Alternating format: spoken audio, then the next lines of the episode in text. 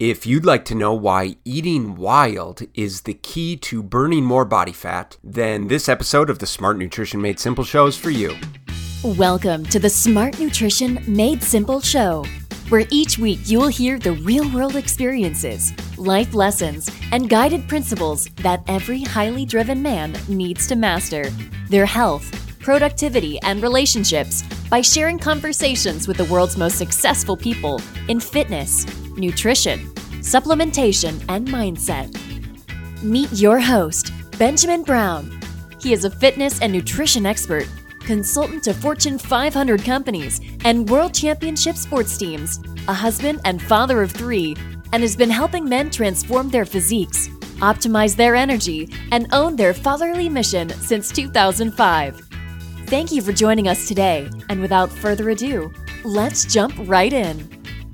Yo, what up, guys? Welcome to episode number seventy-seven of the Smart Nutrition Made Simple Show. Today on the show, we're talking about the wild diet with the fat burning man, Abel James. Abel James is a New York Times bestselling author. He's a musician and virtual reality producer and host of the hit podcast, Fat Burning Man. His new book of irreverent poetry is called Designer Babies Still Get Scabies, and that will be available July twenty-seventh. Of this year, twenty nineteen. Man, what an honor it was to have the Fat Burning Man on the show today. We talk about his wild diet and how to lose twenty pounds in forty days, why it is imperative that we start to eat more ancestrally or eat more wild uh, in terms of foods that Mother Nature provides, and why those are beneficial from a fat loss standpoint. So what we cover in this episode is how to build out your plate from a wild diet perspective, how to utilize the wild diet for different body types, what sort of lifestyle factors are also part of the wild diet, how it's not just relegated to the nutrition that we take in, but also the lifestyle that we're living and how that impacts how our body stores body fat. We talk about stress management, eating seasonally, and a lot about the misinformation, the marketing, and the propaganda that is so Uh, relevant today in the fitness industry, in the fitness nutrition industry. And so I think you guys, as always, are going to love this episode. Abel James is a wealth of knowledge. He's been in this business for quite some time. And if you haven't already, or if you're not already familiar with the Fat Burning Man show, you guys need to head over and check it out. Without further ado, let's jump in. Here's Abel James. Abel James, the man, the myth. Welcome to the show, buddy. How you doing? Really well. Thank you so much for having me.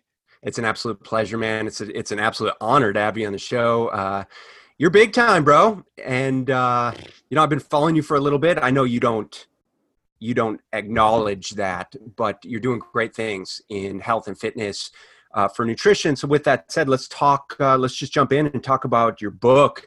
You know, you wrote a book called The Wild Diet, and it says, go beyond paleo to burn fat, beat cravings, and drop twenty pounds in forty days. I'd love to hear a little bit about the impetus for that. But before we do, it says go beyond paleo. What's the deal? You didn't want to get pigeonholed into uh, the, the whole paleo camp?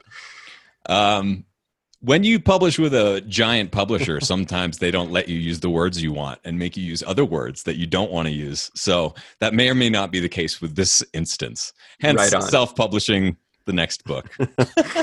Very good. And we will jump into the next book, but you know, you're, you're famous for your wild diet and your fat burning man dot com and, and all of its um, uh, resources, but talk to us about the wild diet, you know, in a nutshell, what is the wild diet and how did it come to be? Yeah. So uh, long story short, I see it as dietary self-defense and, and lifestyle self-defense. It's not something where it's the magic bullet. It's not new. It's not anything that's ridiculous or crazy.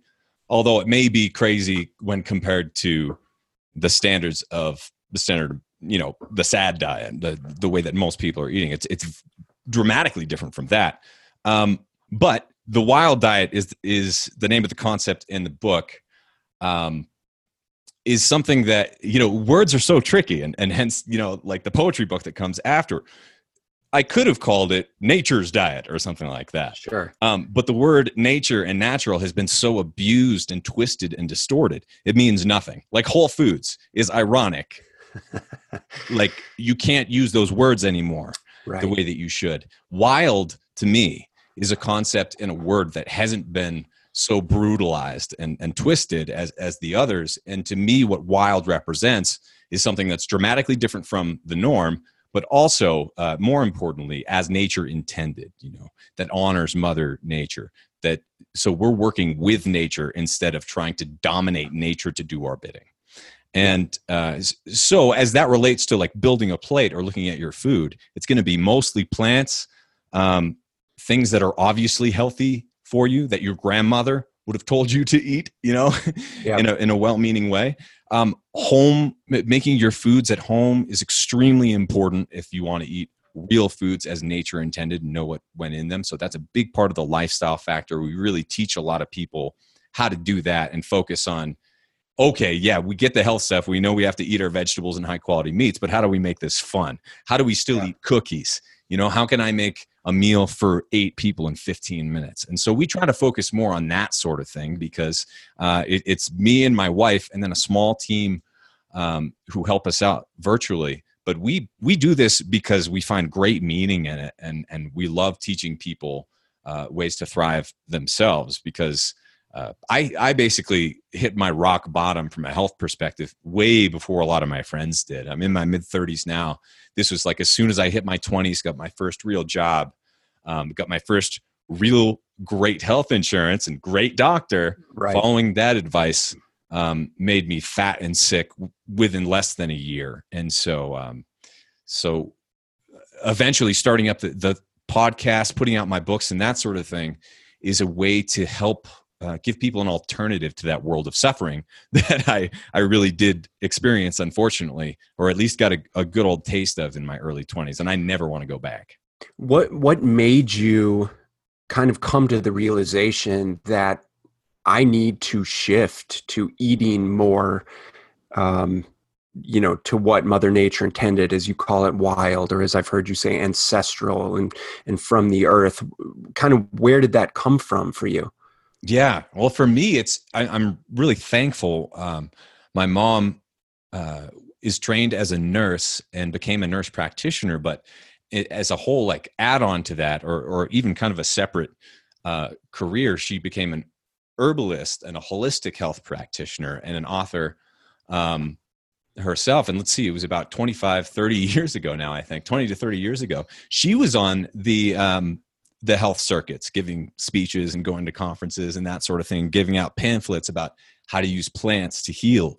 And so for me, that was that was just normal, like growing up when I got sick because, oh, this is another thing. It's, I got extremely sick with a very high temperature when I was a, a an infant. And so I'm allergic to almost every antibiotic and I'm allergic to mm. a ton of things. So there weren't many options to heal me outside of kind of the alternative world. And so that was kind of the default. And it was my rebelling against that when I got that fancy doctor sure. and that fancy job and that fancy insurance Um, that really made me sick. And it was, in fact, I was running thirty, fifty miles a week. I was eating almost no dietary fat. You know, I was trying to do all the things that he told me to, stay away from cholesterol, all the low fat, you know, propaganda that was still kind of going on uh, in the two thousands, um, but is now, you know, really been tempered down.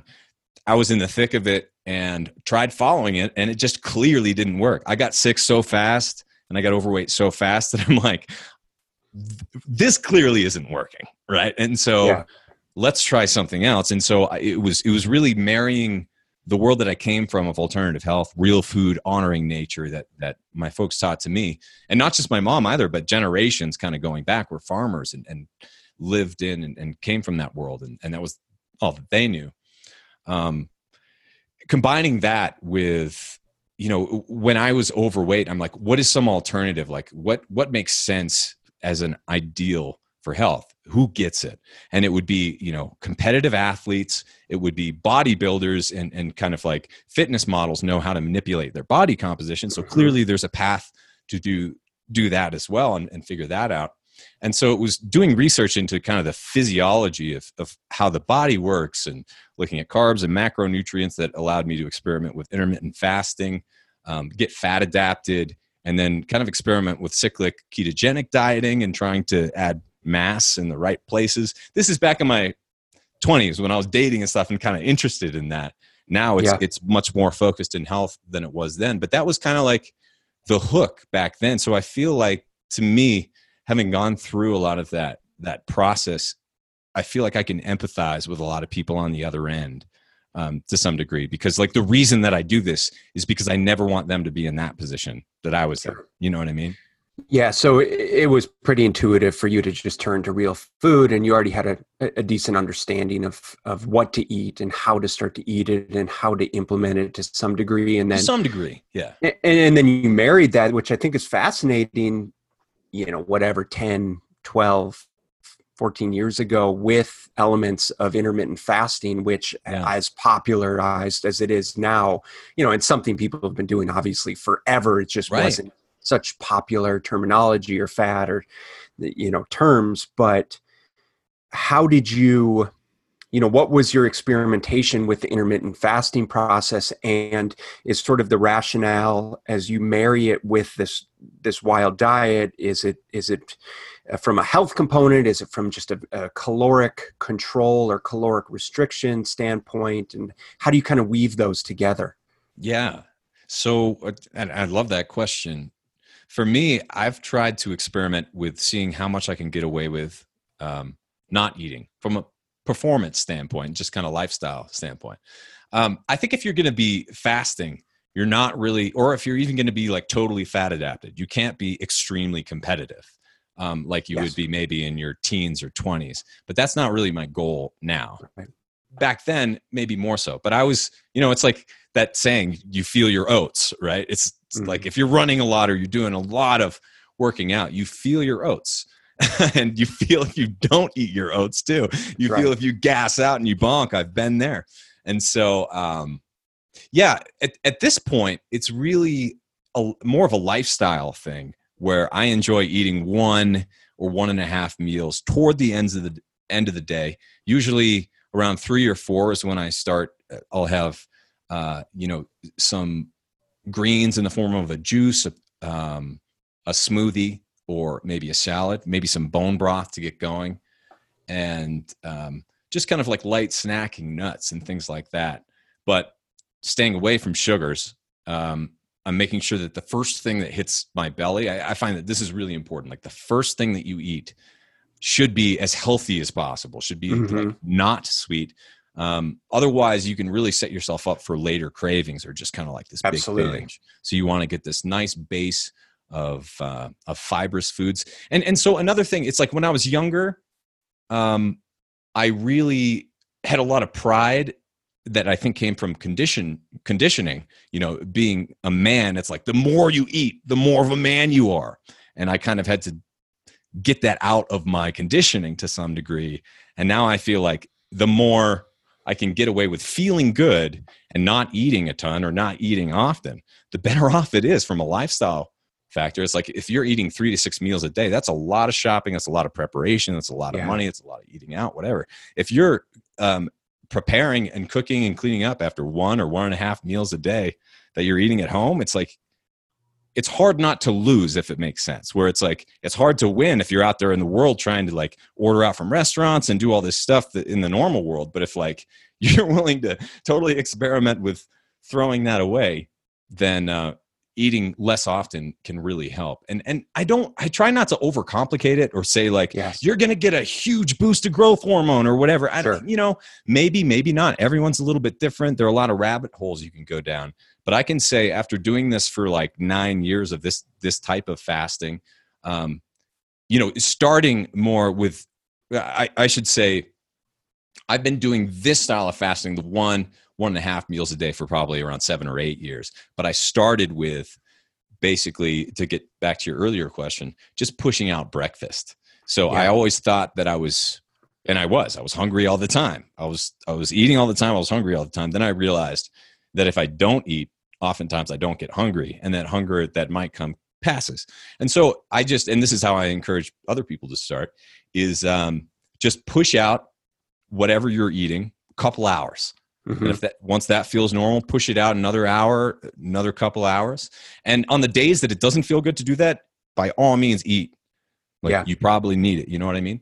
But, um, but then after pushing it out for a while, I was lifting more back then. Um, I was working out more often. And so I found that eating around noon and working out around that time, or maybe right after that first small meal, was really great back then.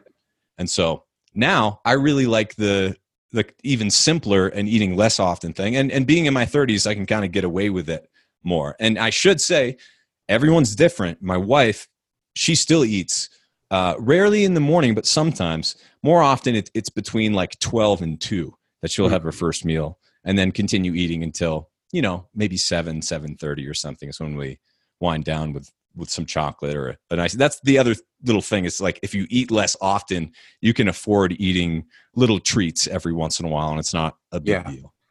Yeah, it's so interesting, man. I think it really lends itself to the environment that mm-hmm. we, you know, experience on a daily basis, and obviously our, our stressors and our environment, and, and, and just the, the, you know, blood sugar regulations and, and the, uh, the things that we place upon ourselves that can influence all of those things. And, and so obviously it's a very big shift for the average American to do what you're doing, and, and the position that you're in is very different. So if we were to kind of dial it back to just the normal person, and they're, they're in a position where they're really looking to improve their nutrition, they already have a good idea of, yeah, I mean, obviously I want to eat whole, real foods mm-hmm. um, on a daily basis. And I might be experimenting with a little bit of fasting here and there. I might, you know, wait until ten or eleven or twelve on a few days a week. And I seem to be able to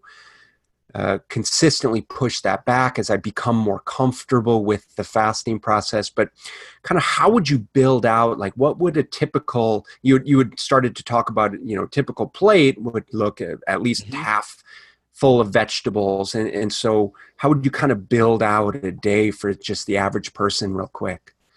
Yeah.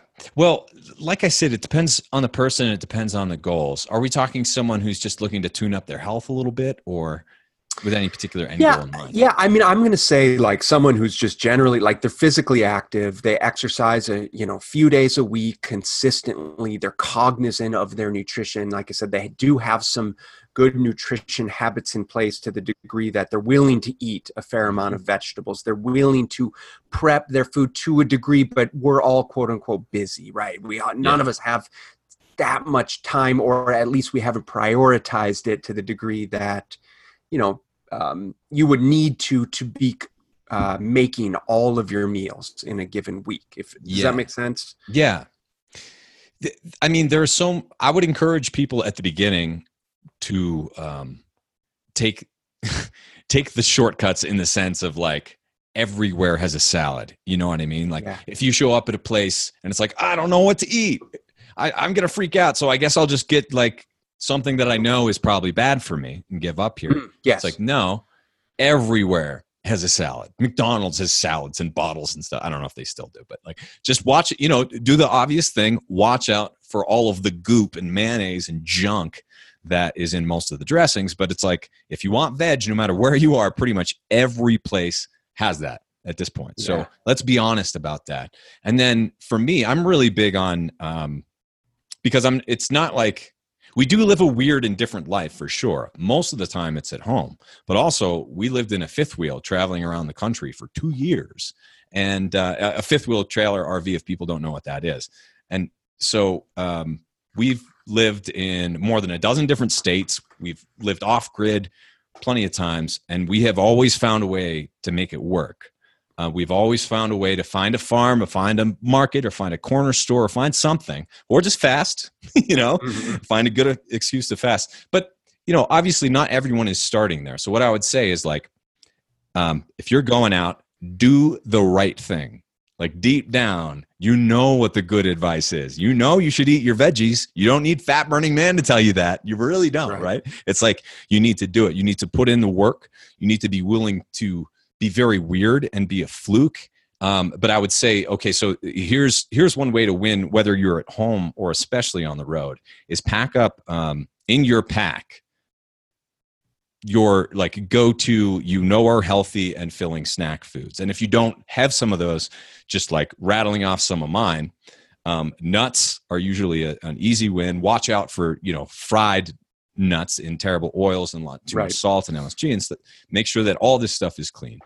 Um, and then I, I'm a big fan of, if you can find high quality seafood that you like, that's portable and in a can, that that travels great in to Love different that. countries, yeah. you know, and we get kind of uh, experimental with that sometimes too. It's like, I love, I found that I love smoked oyster, smoked oysters, yeah, I love different those. types of uh, sardines, different mm-hmm. types of smoked fish. There are, if, if you're like, ew, sardines, it doesn't have to be sardines. There are so many different kinds. Like I'll eat canned salmon. You can throw some onions in there. It's really easy to, um, put fresh foods in your pack if you're leaving that day.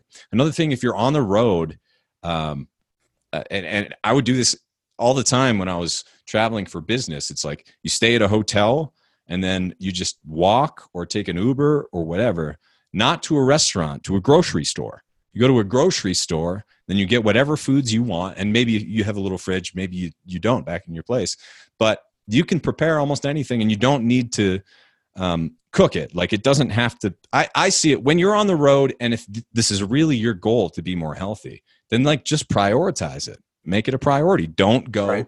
to the fast food place, go to the grocery store. Like I literally haven't set foot into uh, like a fast food place, except for like on the freeway to go to the bathroom for a second in, in years. And it's like, you don't have to either, but you can go into grocery stores anywhere and almost anywhere you are that's that you're going to be for business and find good, fresh veg, uh, maybe some yogurt, throw some nuts in there. Um, what are some other good snacks? There were a lot, you know, ten years ago, there weren't a whole lot of pasture raised wild meats that you could get, you yeah. know, and pre-prepared and take on the road. Now there are so many like clean beef jerkies, little, right. little jerky Slim Jim sticks that are made with grass-fed meats and that sort of thing. Um, Now yeah, I would like hard-boiled eggs, avocado, hard-boiled eggs, deviled yeah. eggs. You know, we, we right. sometimes Allison will make these giant salads that we'll have for our main meal, and she's put, you know, succulent. I think it was a filet mignon over the top. We've put barbecue over the top. You can make it as delicious as you want, um, but the biggest thing about that is just like prepare ahead of time. Prepare before you're hungry. Prepare prepare the night before. Like take it with you. Put whatever you can in your pack. Another thing that really helps that I put in my book too, um, there are several little like canisters and containers that you can put spices in, like salt, pepper, garlic uh, powder, onion powder, and cinnamon and chocolate powder is what I usually put in mine. And those little canisters full of spices can um, make an otherwise really boring meal or snack amazing. You know, just like one that's a go-to is you throw a couple avocados in the pack. They'll last for a few days. You cut it in half when you're hungry. And my wife and I will each have a half. We'll sprinkle some salt, pepper, and then some of that onion powder, um, garlic powder over the top of that. And it's, it's, you know, just use little sporks and then eat yeah. right out of the rind. And whether you're, you're camping or in an airport, it's, you can do it. Hey brother, are you struggling to find the energy to function at your best? As a businessman, father, and husband, I want you to know you're not alone. And sadly, the conventional wisdom these days around healthy eating and exercise that has saturated the mainstream is flat out wrong. If you want to find the solution to optimizing your energy and body composition without restrictive dieting, soul-crushing workouts, or adding more to your already stressful and overflowing schedule so that you can finally function like the man you know know you can be, then we need to chat. Are you ready to move from exhausted to energized by working smarter, not harder? Go ahead and schedule your free strategy call at www.bslnutrition.com forward slash level up. I'm looking forward to our conversation and enjoy the rest of the show. So assuming we're really, you know, we're making a, a very concerted effort to prep our own foods and eat at home and and we're using recipes from the Wild Diet, how important is it to be choosing foods that are pastured and, uh, you know, um, or, or organic or uh, free range, or, you know, how do people differentiate between some of this terminology that is very manipulated yeah. in the industry? That it's such a great point today, because all of these words are very squishy and tricky, and none of them are enforced or, you know, none of them are true. So when people say, well, organic food is stupid and it's overpriced and it's just a big scam. It's like, well, no. A lot of it, organic food at Whole Foods. Yeah. A lot of that is well, a you're right. big so yes scam. And no. Yeah. But, but if you're talking about like what food should actually be, do you want to eat like toxic pesticides on your food that are going to kill you and give you cancer at some point, you know, that are going to kill you early or your body's going to have to deal with, or are you going to try to keep it as clean as possible? Now, organic only has to be something like ninety-five percent organic. And then the other five percent can be pure poison, but even there are pure poisons that are also organic. So it's like, it's not about the organic word. It's That's about right. eating clean and being honest with yourself. So it's like, do you want to eat a pig that was standing in its own feces for its entire life and then was sick? And then, you know, the meat, I, I can say this, people, I used to work in restaurants and, and at the good restaurants, the people who are choosing the meat know that it's the pasture raised, it's the or, organically raised as nature intended, it, intended foods that are fresh and haven't been altered by man or machine that really taste the best. They have the best flavors. They speak for themselves. You don't need to over, um, over flavor or over spice these foods because they taste great just as they are. Um, So that's a really important thing to keep in mind. It's it's not about how much food costs. I had to get over this. It's about the quality of food. The point is that I think people need to take a step back and think about the food that they're eating and where it's coming from on a yes. much more grandiose levels. We're never going to be perfect. We don't have to be perfect. Uh, yes, would it be nice if you can source your own food and get it at the farmer's market and be buying, you know, if you live in a big city, be buying it online from mm-hmm. companies where it's sustainably farmed and what have you. And, you know, it is important for people to educate themselves on this nomenclature. Like, what does mm-hmm. it mean to be organic? What does it mean to be free range or cage free or grass fed and grass finished? And, yes. and so we won't get into that minutia, but it's, it's highly manipulated terminology that is simply used for marketing purposes. And so, like you said, is Whole Foods is, you know, quickly becoming not so wholesome and, yeah. not so vested in the interests of those that are really want to live a healthy lifestyle. Right. Rather, it's kind of being manipulative, which is um, discouraging and disheartening. With that mm-hmm. said, is with that said is you know the positive thing is that there's so much more. There's so many more options now at our disposal to the degree mm-hmm. that we can go to the airport and we can choose, you know, to get some string cheese and some hard-boiled eggs and some nuts and seeds, and sometimes it's like some sprouted nuts and seeds. And yeah. you know, it's there's a there's simply a, a lot more options. But but the the step is to become more aware of the foods that you're eating, in line uh, of kind of what Mother Nature would intended. So I can certainly appreciate that. So let me ask, what other factors are involved? Uh, or kind of an essential part of living this wild lifestyle and, and following this wild diet? Staying away from the things that hijack your brain and emotions is big. So when, one, one thing to really, that's easy to stick to is if you're eating a food and as you eat it, it makes you more hungry, then it's not going to be a good food to fill up on. It's not going to be a good food for your habits. It's probably going to be a trigger food. And so like social media um, and reality shows and, and tabloids or whatever, these foods are meant to go after your your primitive nature, your lowest common denominator. And so whenever you feel like that's that's being hit, be careful. You know, take a step back and try to put yourself back into control, because otherwise, you know, your your hand's going to be at the bottom of an empty bag of Tostitos or whatever. Um, even if they're organic Tostitos, doesn't matter, right? Like that's, that's how it's manipulated. Yeah. Anything that is, um, driving you to overconsume any food or any media or any gimmicky workout, that's, that's the only workout that's going to work for you. It's all nonsense. This is, is much more about a practice, the little things you do every day that add up over a long time. It's like, not about eating a, a salad when you're excited about it. It's about eating a salad every day for the rest of your life. You know what I mean? And that's yeah. the difference. It's it's not like it's this this thing that we're figuring out for the first time and no one's li- ever lived this way. It's like this kind of used to be the default, and now we need to artificially create this this default.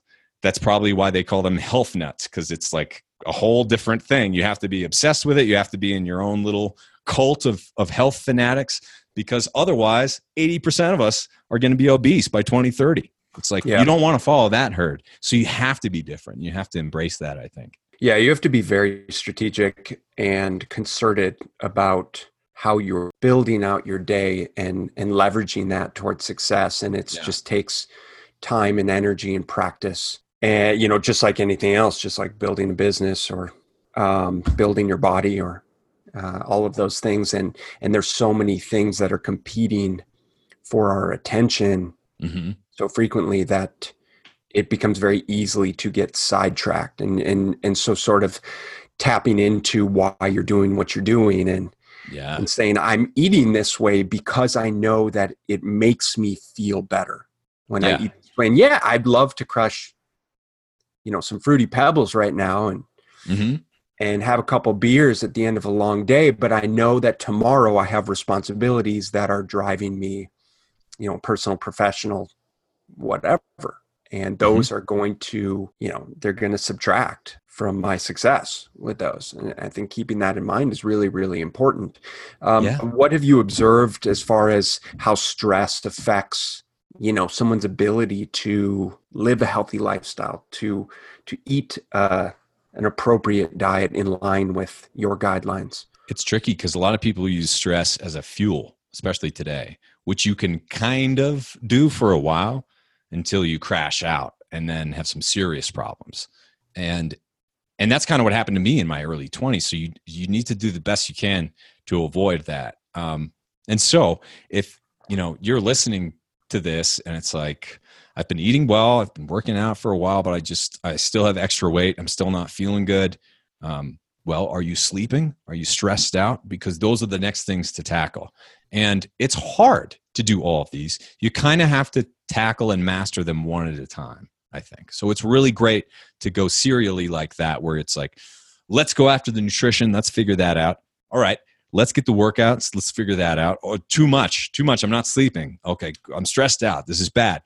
All right, let's dial down the workouts. Let's focus on just getting solid sleep and recovery for a while. See what that feels like. Okay, I'm feeling a little like bored and too rested and I'm getting a little chubby again. Let's work out again. And then it's just that for the rest of your life. yeah. It, you know, it's, it's so interesting and counterintuitive, but it seems like if, if we just had none of this media at our disposal and we were just kind of chilling like in the woods and really able to kind of feel what we what our body was telling us, what our brain was telling us, I think intuitively we would do the right things. That's right. We would say, am I legitimately hungry? I'm going to eat. Do I need to sleep? I'm going to sleep. Do I really feel like going and crushing a workout right now? Or is it me just kind of rationalizing things that I'm telling myself? Yeah. That I'm seeing that I should be doing. And so, I, I mean, you know, none of what your preaching per se is is revolutionary, and you know no, that and no, you say it's that not. Watch out for that. In fact, anything yeah. that anybody says that's revolutionary revolutionary today, I think is highly suspicious to begin yeah. with, because we don't need more information. We really don't. We need more more ways to feel like we're worth putting it into action, and we need more faith uh that there is a path to be where we want to be, to improve our bodies, our lives, our health. Yeah, absolutely. Um, how has your view of nutrition changed? Like, because you've been at this a long time, and I, I can sense that, you know, there's there's areas of immense frustration, like when we talk about food marketing and propaganda. Yeah. Um, but I'm curious, you know, how your view of of food and the industry, and especially the weight loss industry, man, it's so frustrating. At yeah. times, but but how has kind of that evolved for you over the years? It has evolved. I, uh, especially when I was younger, had a big chip on my shoulder, having been tricked. Um, and so I was really against shakes. I was against kind of like the, the easy things that yeah. even, even though they, it's like, yeah, they work for some people, but it's like, I don't want shakes. I don't want you to feel like you need shakes. I don't want you to feel like you need supplements or anything like that. And it's like a year ago, my wife and I launched a health supplements company, and we have a number of supplements, and we're going to be putting a shake out. Um, but I don't think of it as a shake. And I'll tell you why. And some of the things that changed my mind, it's like, it was more my ego saying that those things are bad. And it's ju- judgmental saying that like all of it's bad and you don't need any of it. Like that's not correct. That's not quite correct. But I think being young, you can afford to be that stupid for a little bit and kind of see how that works out for you. Right. But it was, um, I, I take jazz uh, piano lessons, and I study with uh, uh, a man who's wonderful. He wrote a great book called Effortless Mastery, named Kenny Werner. And so um, he's getting older. And he's um, been overweight for a while, but like during the lessons in the morning, I noticed he's like drinking a shake in the morning. I'm like, what's in your shake? And just kind of talk to him about it. It's like, well, if this master, you know, is just like finding, he, it turns out, I think, I can't remember how much he lost, but like over eighty pounds. And he just basically drank the shake in the morning instead of whatever else he was doing, and then ate normally for the rest of the day. And it's like, right. man, he's not going to cook for himself. These right. you know, giant, he's not going to make a giant salad. Let's be real, realistic here. And so I, th- I think you need to be careful with that, because like organic, it can be totally abused. And a lot of times, like, people only sell diet books because they have shakes to sell, and they only do that to keep you hooked and keep you fat and keep you sick so that they can keep making money out of you and exploit you. And so trying to find, uh, I, I guess, an a way to do this with integrity that actually helps people um, is a challenge, but has allowed me to, I think, broaden my vision of what, what works for people. And I, I try to be non-judgmental at all about, like, if something is serving you and working well for you, I don't care what I do. I don't care that it's different from you whatsoever. I think that's great. And you should keep doing that. And, and also, yeah. even if I don't personally do something or, or, or take something, I think it's important to honor that that there are so there are infinite things that can be helpful for people. Yeah. Yeah, I can appreciate that. I mean, I think anyone who's been in the industry for, for quite a while, and I've been in, you know, for more than fifteen years, and I think at times, especially early on, you can be a bit dogmatic or yeah. a bit of a zealot, and uh, it's part of the learning experience, and it's kind of, you don't know what you don't know.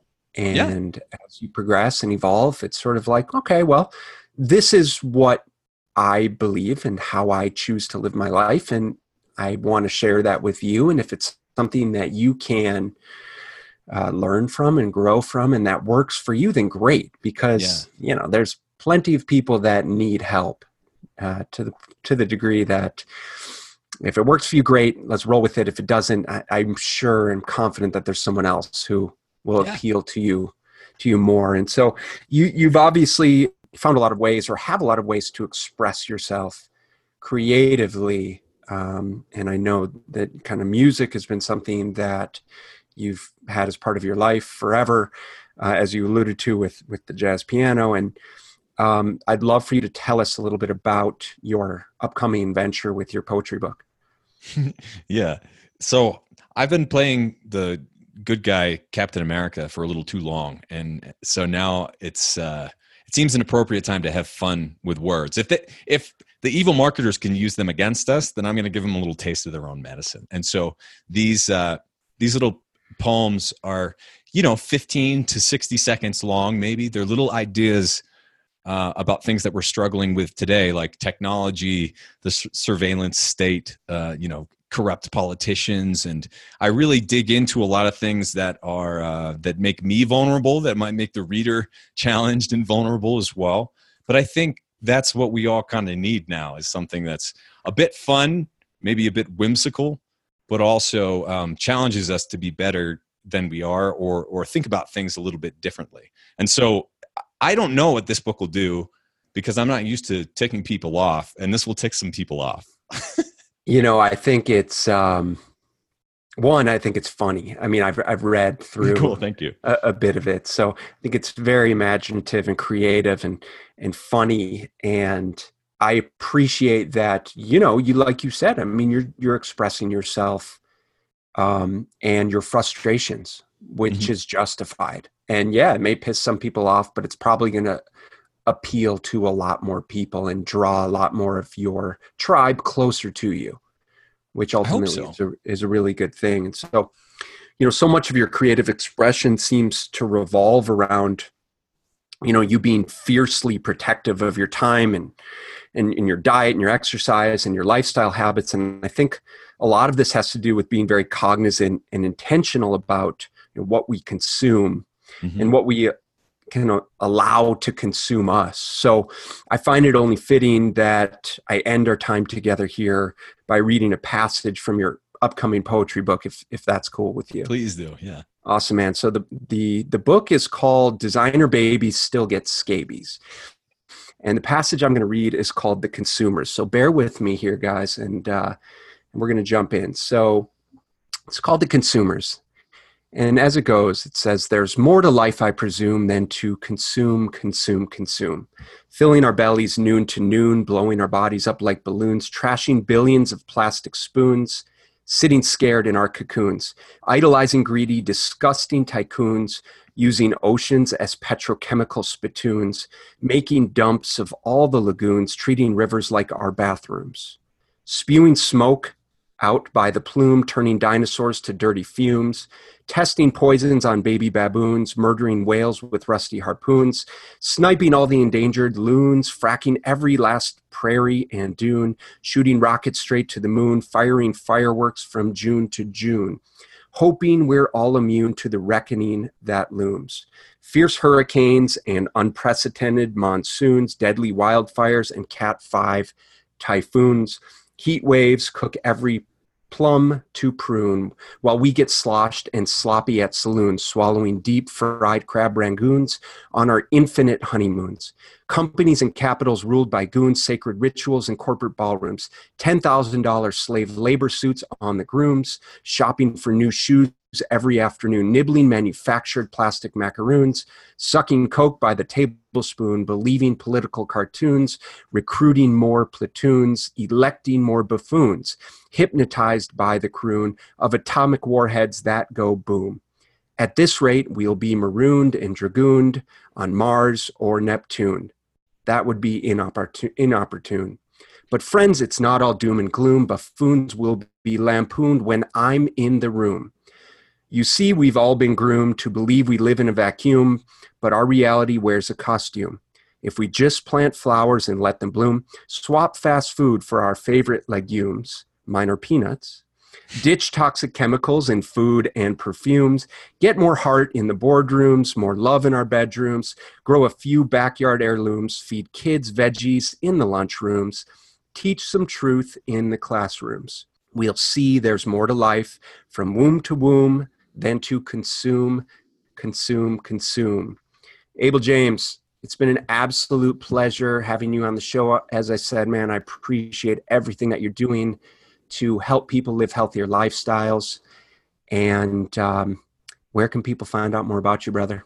Well, first, Ben, that was a great reading. I, I really enjoyed that. Thank you. Um, best place to find me, if you're looking for the podcast, it's called Fat Burning Man. Um, you can go to fat burning man dot com. There are over three hundred episodes there. And then for the goofy, uh, artistic and musical stuff, abel james dot com is the website for that. All right, guys, you heard it. Check out the links in the show notes. This is episode number seventy-seven. So you're going to find it at b s l nutrition dot com forward slash episode seventy-seven. Abel James, you're one of the good guys, man. I really appreciate you, and uh, definitely going to have to have you on again, uh, again soon. It'd be my pleasure. Thank you so much. Take care, brother. Thank you. You too. Did you love this episode of the Smart Nutrition Made Simple show? Then head on over to iTunes, subscribe, and leave a positive rating and review. And more importantly, share this with other men that you know are dedicated to leveling up in every area of their life by learning how to live healthier, more energetic, and productive lives so that they can optimize their health for their family and future. Thank you for listening, and if you want to find out more about how you can work directly with Ben, then just head on over to www.bslnutrition.com forward slash level up.